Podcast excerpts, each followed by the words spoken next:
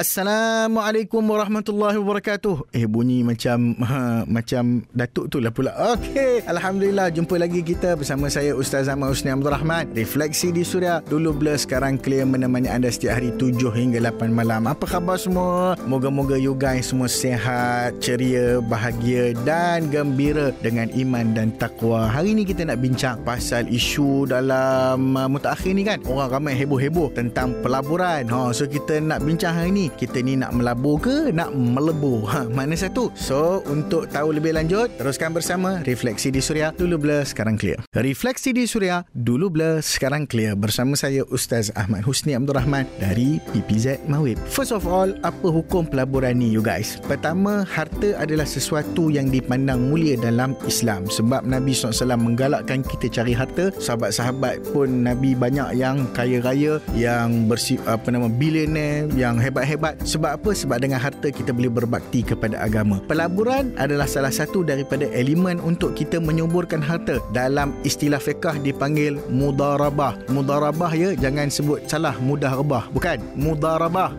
Abdullah bin Abbas radhiyallahu taala anhuma daripada bapanya Al Abbas bin Abdul Muttalib radhiyallahu taala anhu berkata bahawasanya pernah Nabi SAW uh, dia pernah menceritakan dia menyerahkan harta untuk pelaburan. Lalu dia akan meletakkan syarat kepada sahabatnya iaitu tidak boleh bawa barangan ini melalui laut atau melalui lembah dan tidak menggunakan harta ini untuk membeli haiwan yang mempunyai hati yang lembab yakni haiwan yang masih hidup. Jika dia melakukannya juga maka dia perlu menggantikannya. Maka syarat ini telah disampaikan oleh uh, oleh mereka kepada Nabi sallallahu alaihi wasallam dan Nabi membenarkannya. Maknanya elemen pelaburan itu berlaku pada zaman Nabi SAW dan dibenarkan dalam transaksi-transaksi muamalat yang patuh syariah. Clear semua? Refleksi di Suria dulu blur sekarang clear. далее. Terus menghiburkan anda. Refleksi di Suria dulu bila sekarang clear bersama saya Ustaz Ahmad Husni Abdul Rahman. So cerita-cerita pasal melabur Apa instrumen yang ada dalam pasaran uh, modal Ataupun pasaran keuangan Islam Yang boleh untuk kita melabur? Nombor satu tengok. Kita boleh melabur dalam emas. Nah dalam emas ni kita ada elemen-elemen pelaburan. Cuma kena syarat dia. Jangan sewaktu kita membeli Ataupun berdagang dengan emas itu Berlaku perkara-perkara yang bersifat ribawi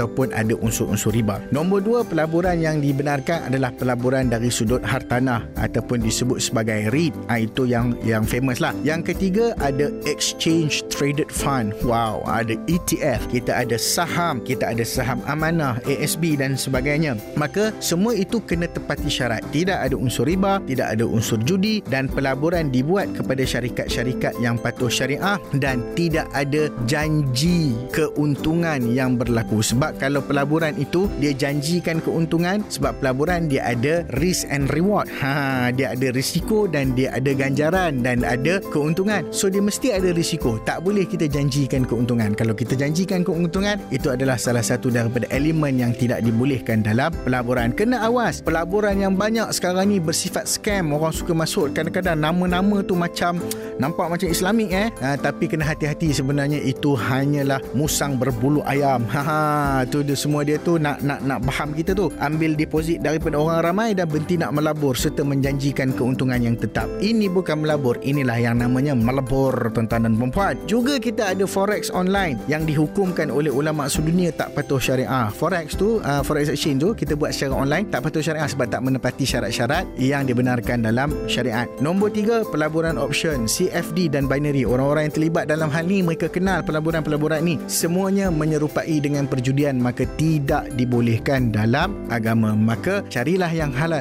Insyaallah kita bahagia. Refleksi di suria dulu blur sekarang clear. Dulu blur sekarang clear. Refleksi di suria bersama saya Ustaz Ahmad Husni Abdul Rahman jadi orang dah melabur dah ada untung. Hasil keuntungan nak buat apa? Joli baik apabila kita dah melabur hasil keuntungan tak salah. Kita gunakan untuk belanja keluarga belanja kawan-kawan untuk kita nikmati sedikit daripada keuntungan itu untuk manfaat duniawi tetapi bukan lubang hidungmu yang menjadi pujaan hatiku. Tetapi zakatlah. Ha, jangan lupa pula okey. So nak zakat macam mana? Zakat kita adalah 2.5% dari keuntungan campur modal pelaburan. Kita bagi contohlah senang. Modal 10,000 kita untung 5,000 maknanya untung 50% jadi dia punya keuntungan campur modal 15,000 darab dengan 2.5% berapa dapat? You all tak payah kira I dah tolong kirakan untuk you you all. Okay. RM375. Itulah zakat yang wajib kita bayar dari pelaburan yang telah kita buat daripada harta kita. Jelas? Tak blur lagi? Refleksi di Suria. Dulu blur, sekarang clear. Terus menghiburkan anda refleksi di Suria dulu blur sekarang clear bersama saya Ustaz Zaman Husni Abdul Rahman. Alhamdulillah syukur kita bincang-bincang, kita sembang-sembang, kita dah sampai ke penghujung dan ke pengakhirannya. InsyaAllah kalau ada apa-apa lagi nak ditanyakan, apa-apa yang dimuskilkan, apa-apa yang ingin dikongsikan, maka bolehlah tuan-tuan dan perempuan terus WhatsApp Suria 012 555 1053 ataupun boleh DM direct kepada saya menerusi Instagram Instagram at Ustaz Husni. Jangan lupa hashtag DBSC. InsyaAllah kita jumpa setiap hari 7 hingga 8 malam. Perlu ilmu untuk melabur. Tanpa ilmu pasti melebur. Assalamualaikum warahmatullahi wabarakatuh.